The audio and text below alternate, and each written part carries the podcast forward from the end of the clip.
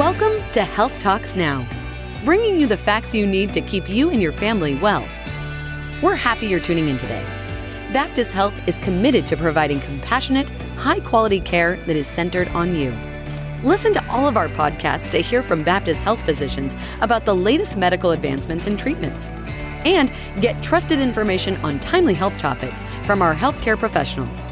Whether you want to learn more about a specific condition or procedure or find tips for living a healthy lifestyle, Baptist Health is here to help you become a healthier you.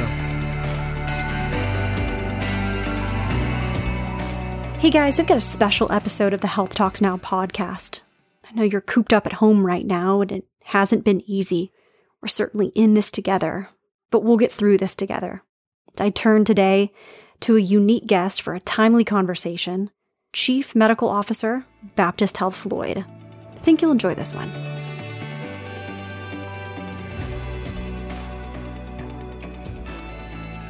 Baptist Health Floyd released your public service announcement yesterday, and the audience reach was wide. The message was clear. And we're talking today, on March 31st, over the phone to learn more. Dr. Krishna Kanajetty, thank you for making time to speak with me today. No problem. You've issued a warning to Floyd County residents in the PSA that caught readers' attention, saying that the county has become a COVID 19 hotspot. Why? The main reason is uh, we were one of the first counties to start really testing. We've been uh, much more advanced in our relationships with different labs, including the U of L Research Lab, to do testing. So I think we've picked up more. And when you look at our rate of incidents, even based on the public service announcement I gave yesterday, when you say that there's over 50 positives and over a little a little over 200 positive tests that came back that's almost a 20 to 25 percent uh, incidence of positives. That's a high rate of uh, positives. And when you look at the statewide distribution and map pretty much we're the third highest region outside of uh, Hamilton slash Marion County, which is Indianapolis, and then Lake County, which is outside of uh, um, Chicago. So Floyd and Clark County have become the next uh, next biggest spot uh, percentage wise per capita. Sure. I saw today the update of 96 people alone were tested today. So, yeah, that's correct. Um, and that's been a great feat by Dr. Harrison, the Floyd County Health Department. They worked tirelessly to set up the first uh, drive-through testing area in uh, Floyd County, and the drive-through is not drive-through in the sense that anyone can who wants to can come there and get tested, but it's drive-through in the sense that you call ahead of time and you have a referral from your primary care physician, or you get screened by the health county official and you get that um, testing done. So the majority of the tests that we've done today were actually on uh, at the health department drive through. The emergency department is actually tested a little less today, which is a, a good thing. Okay. What's your projection for these figures? Where are we trending? Uh, the trend is definitely up every single day. The numbers are increasing, and we've had a couple days where we had exponential increases, so very significant increases. But overall, we haven't had any days where we're decreasing overall in total numbers tested, which is good because we're screening and testing more people. But obviously, that that's also bad in the sense that that also means there's more patients that are meeting the criteria for testing. So that means there's been more wide exposure. Okay. So, given that answer, we have not hit the peak of the surge. What will that look like when we do? no one knows when the peak of the surge is, just like no one knows when the flatten the curve is going to occur. As I said in my PSA yesterday, I think a lot of us in the healthcare industry are looking more towards keeping that peak as low as possible for as long as possible as we can and getting it on the downward slope. When it finally levels off, we don't know in our best estimations based on what Dr. Fauci and the NIH and the CDC have said and what our state epidemiologists are saying, it's looking like somewhere around the end of April, beginning of May is where we're potentially going to hit this peak. Um, and I say this peak because there's always the possibility that it goes down for a period of time and then peaks again. Um, that's the general path of uh, viruses uh, as we don't have cure for viruses. So when that peak surge occurs, it's going to look much worse than it does now. You know, right now as as we're talking, we are at the hospital today. We have 13 positive patients hospitalized, plus 28 other what we call PUIs or persons under investigation. So that in and of itself is a high number. We've already had to open up a second uh, dedicated, what we call COVID unit or coronavirus unit, that is handling the patients that are strictly positive or persons under investigation. So when we're talking the peak or surge being, you know, three weeks away, or four weeks away, or five weeks away, that that definitely makes me nervous and makes all health healthcare providers nervous. Sure. Looking at the demographics for positive cases, the groups most affected are 50 to 59 years old, followed by 60 to 69. But I found it interesting that 30 to 39 year olds outnumbered the 70 to 79 year old group. Should we anticipate that the trend for younger people to become more infected to continue increasing? Is, is that going to continue to be a problem?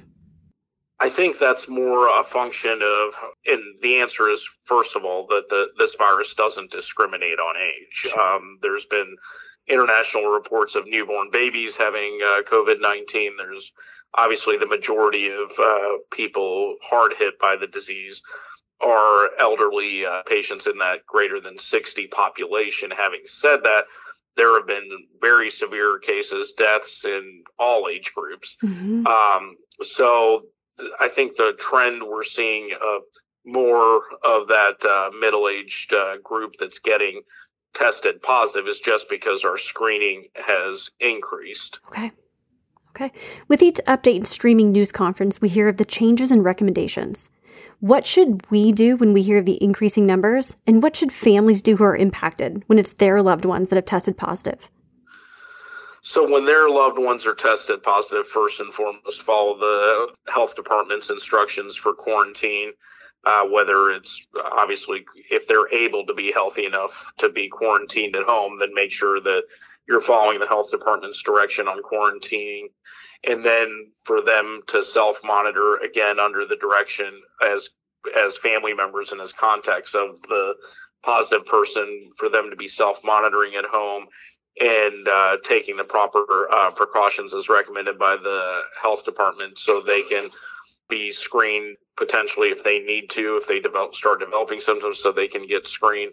But again it it's hard to say because the the virus can often lay asymptomatic for days uh, while you're positive. Um, so if you're a con uh, a family member of a known contact um, the recommendations are getting stronger every day to to self quarantine. So okay, is there anything that we can do as the public to show them support?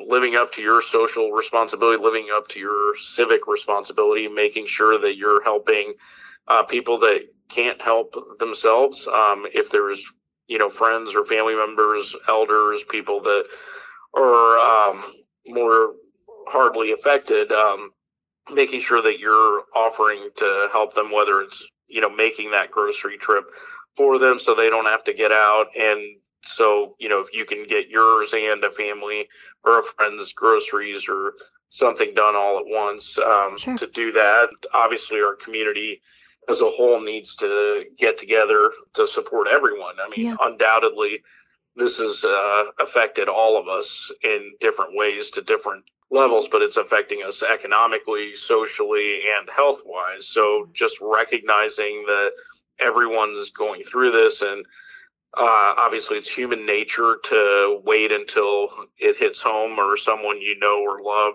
has been affected i hope that as a community that we can uh, see and and just do the right thing to um, embrace um, helping other people while also maintaining the orders given by the federal, state, and local uh, governments. So Certainly. just I've seen an increase of um, blood drives as well as charities and the hospital foundations as well.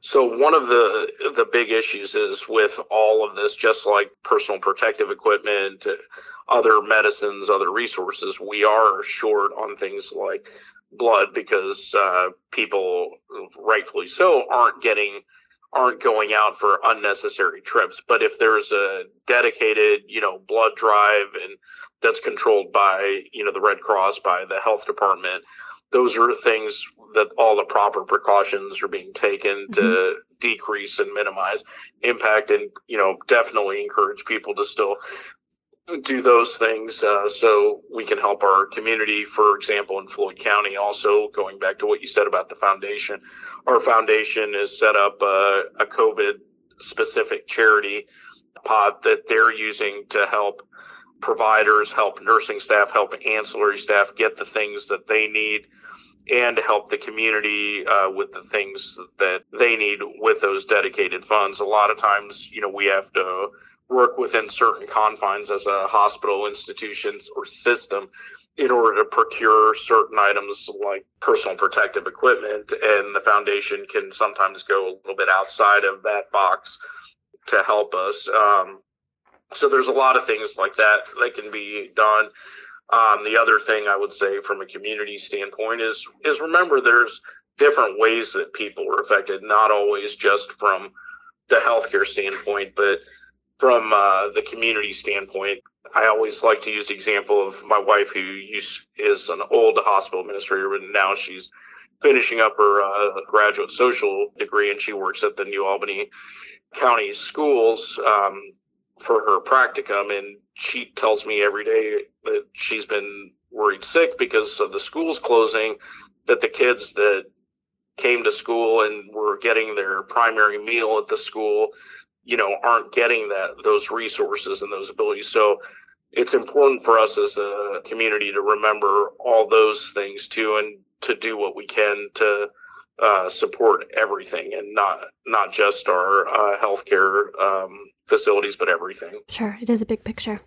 As the chief medical officer of baptist health floyd you're also a practicing nephrologist in the region and as i understand you're a resident of new albany you pointed out something yesterday in the PSA that the community hasn't fully embraced the warnings by Governor Holcomb and his stay at home order that was issued six days ago. How does that impact community transmission? So, the definition of community transmission is when a disease is transmitted without a, a clear cut cause. And the way this virus is stealthy is, like I said earlier, is that it's that patients or people are asymptomatic for days before needing to uh, go get tested. So during that time, they can transmit. So that's how community transmission is worse. So if you're out and about, you can be healthy, you can still pick it up, you can still transmit it before you even have signs. And that's that's where my PSA that was the biggest uh, reason why I why I put out that PSA after talking to Dr. Harris, uh, the Floyd County Health Department director, uh, is because of that. Is because if everyone's just out and about in business as usual and not taking heed to it, this is going to get even more exponentially worse than than it has to. So we all have the ability to help that apex from getting too high. So, yeah. Uh, leading into the next question I was going to ask you, I'd love for you to elaborate a bit more. Is people are still going out and about, and they're if they're honoring the six feet social distancing rule, can you make that clear distinction? Why that is? It's so much more important and critical to remain at home. To, as you said yesterday, in the announcement, to shelter at home and in place. So again, the the mandate from the governor is and I'm not a, a lawyer or politician by any means. No one knows what the enforceability of any of that is, but it's all based on scientific research and uh, protocols and and guidance from our uh, CDC and National Institute of Health. Initially, it was thought that we could flatten that curve, decrease the incidence of the disease by trying social distancing of six feet because generally speaking the virus for the most part is not airborne. It's it's spread through droplets whether it's cough sneezes respiratory droplets. Uh, now it can be transmitted off of certain surfaces and things like that but the whole idea behind social distancing initially was that you're going to decrease that risk. So that was the initial step okay, okay? Social distancing as a whole across the world hasn't really panned out. The shelter home and in place is that next step. It's about not only staying away from people six feet when you do have to go out and do those essential things like going to the grocery store or picking up your drugs or going to a, a, um, a doctor's office.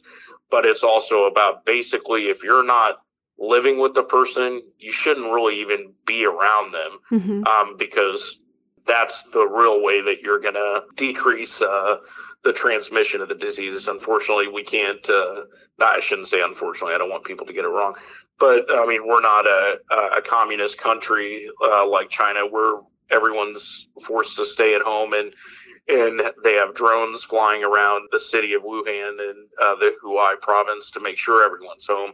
So we have to rely on on our uh, society doing the right thing and trying to um, stay home. Got it. Well, so if someone believes that they are experiencing symptoms, what should they do? Where should they turn?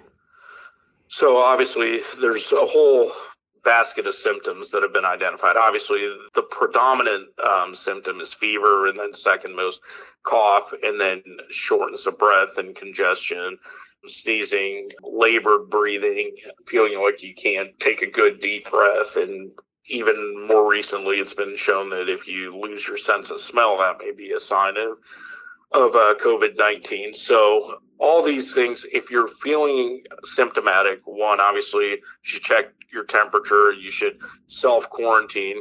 Call your primary care doctor. Run everything by them so they can screen you with the appropriate questions. Make sure there's not something else going on that could explain a fever, for example, urinary tract infection or a wound or something else like that. But obviously, if you're having respiratory symptoms, they'll screen you and then they'll make the referral to the health department. If you don't have a primary care physician, you can still call the health department and they'll screen you and determine whether or not you need to get tested the reason to go to the emergency department or not go to the emergency department and self quarantine at home is all dependent on the clinical symptoms. Mm-hmm. Um, so if you have mild symptoms and you're otherwise healthy, you know, you can follow your uh, primary care doctor's guidance and just self quarantine at home and potentially not get tested. There's other options where they may refer you to our testing site the Baptist Health Urgent Care Center at Highlander Point. They may send you up there. They may send you to the Floyd County Health Department, or if your symptoms are severe enough, you obviously need to come into the emergency department and get checked out. Okay. We also have on the um, the website baptisthealth.com a uh, assessment tool, COVID nineteen assessment tool. I know that the team has also been busy with e visits, virtual care, uh, video visits as well to communicate. But if someone believes they do need to come to the hospital, but and they're wary about coming to the hospital right now for care, what would you say to that person? And, and are there services still being offered at Baptist Health Floyd? Yes, there's still services being offered at the hospital. If you're concerned that you're ill and sick, you need to come to the hospital after talking to your primary care physician and you need to get evaluated and treated as far as services at the hospital, we've in uh, the idea that we need to preserve uh, personal protective equipment and resources for this surge whenever it happens. We've already proactively discontinued all non-emergent uh, procedures in testing. Okay. Having said that, we've set up alternatives for a lot of non-invasive uh, testing and procedures, such as, for example, a patient that's going to see a cardiologist needed to get a stress test or needed to get an echocardiogram. Even though we're not doing those at the hospital mm-hmm. right now, there's other sites where those kind of tests are available. We're still doing outpatient labs. We're still doing other uh, non-invasive tests at different locations. We're trying to minimize the traffic at the hospital with the intention of minimizing exposure to the community and to our staff and preserving our resources. But sure. if if you need to come to the hospital, that's what we're here for. Sure. Well, speaking of PPE, is Baptist Health Floyd prepared? Do you have enough PPE? Yes, we do have enough PPE as of right now. PPE is always a concern and uh, it's a moving target depending on day to day, depending on the number of patients we have that are under investigation or positive, and the number of people caring for them that have to wear PPE going in and not. Um, the one thing that we have is the help of the system. We have a kind of a system with our sister hospitals in Louisville, LaGrange, Lexington. We have a system number that we keep. That's how we know really what we have. So a lot of media outlets, a lot of people ask, well, how many days on hand of something do you have? Well, can't really say that because everything's allocated by the system, but okay. even locally we have enough and the public has been great. We've had, you know, dentist's office, we've had Samtec, we've had multiple uh, different people, construction companies that have uh, even Target have dropped off any masks that they've had, both N95s and non N95s. Um, so all of our donations for personal protective equipment are going through the uh, Floyd Foundation. So definitely, we're still interested in receiving um, actual masks. We will not, as of right now, be based on CDC guidelines. Not we, we're not taking any um, homemade masks okay. at the present time for multiple reasons, but I would suggest uh, provide anyone that wants to do those kind of masks provide those to some long t- long term care facilities around uh, the area, of other uh, entities that could use that, maybe even like Kroger, where you know the people that work there are getting exposed. Sure. Um, them having a homemade mask is is better than nothing. But uh, so, and again, we have the fund uh, through the foundation that the public can donate to. Great. Yeah, the support has been uh, amazing. I've seen uh, across the system, even tattoo uh, parlors and nail salons donating masks, in addition to the businesses that you mentioned. Yeah, it's been wonderful. I want to ask you about providers. If a staff member tests positive, will they receive support? They do. Um, they receive support one locally at the institution. Um, obviously, we care about our our providers, our nursing staff, and our ancillary staff. I mean, that's that's our bread and butter. That we can't be good or help anyone if if uh, we're not healthy and uh, taking care of ourselves. So we definitely at Floyd, we definitely understand that our staff is the most important asset, and that's why starting yesterday, we started masking everyone in the hospital. Okay. That works in the hospital, whether they be um, environmental services or a nurse, even in low risk areas, just to decrease that risk of community transmission or transmission for them or to a patient. So if a pay, if a provider is positive, and luckily we haven't had the kind of positives in our providers and our staff as some of the other institutions in the greater Louisville area have. Um, we have the employee health and the health department uh, and our infection control and infection prevention team here at the hospital all can help in uh, getting that patient patient's needs taken care of. Great. So there's something I've been wanting to ask you. If we've been reading about the possibility of being asymptomatic with this disease, if that person is tested later, can antibodies be tested and detected? And along that line, can someone be tested twice?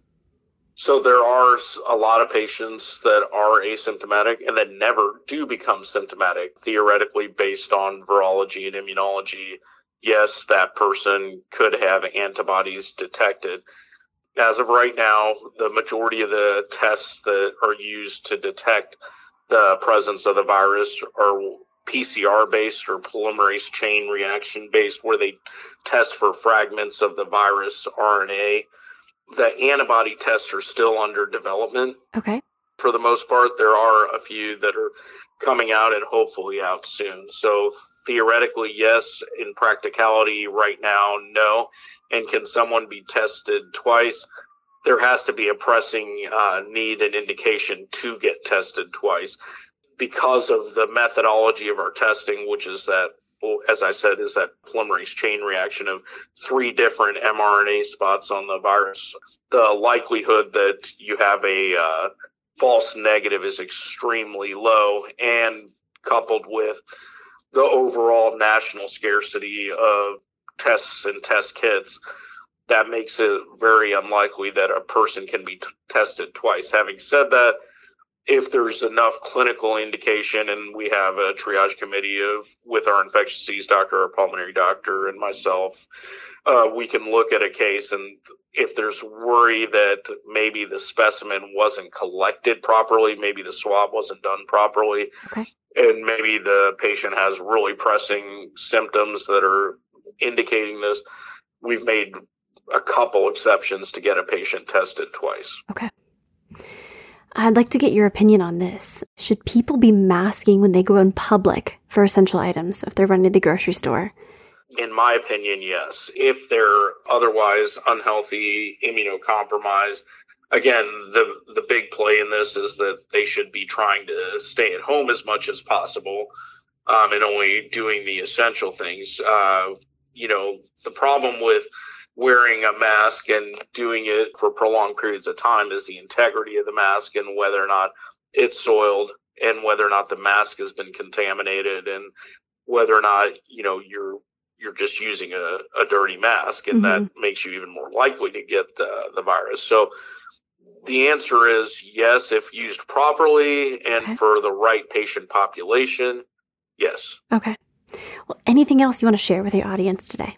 I just want uh, everyone to know that here at Floyd, we're there for them if uh, if and when they need us, and I, I can't express enough how awesome our our team has been and and risen to the occasion in terms of everyone uh, looking out for each other in the community and doing what they need to to get everything implemented as quickly as possible and doing it ahead of the curve compared to many other places. So I just have to do a shout out to everyone at, uh, that works at Baptist Floyd. So great. I really appreciate you jumping on this call with me today. no problem. Have a good night. You too. Take care. Thanks for tuning in to Health Talks Now. Staying healthy is a lifelong commitment, and Baptist Health can provide the support you need to lower your risks, improve your quality of life, and protect your long term health. Visit BaptistHealth.com to hear our other podcasts, learn about our services, and find more tips to help you stay a step ahead of your health. Baptist Health. Be a healthier you. This podcast is for informational purposes only and should not be relied upon as medical advice. The content in this podcast is not intended to be a substitute for professional medical advice, diagnosis, or treatment. This podcast is not designed to replace a physician's medical assessment and medical judgment. Always seek the advice of your physician with any questions or concerns you may have related to your personal health or regarding specific medical conditions. To find a Baptist Health provider, please visit baptisthealth.com.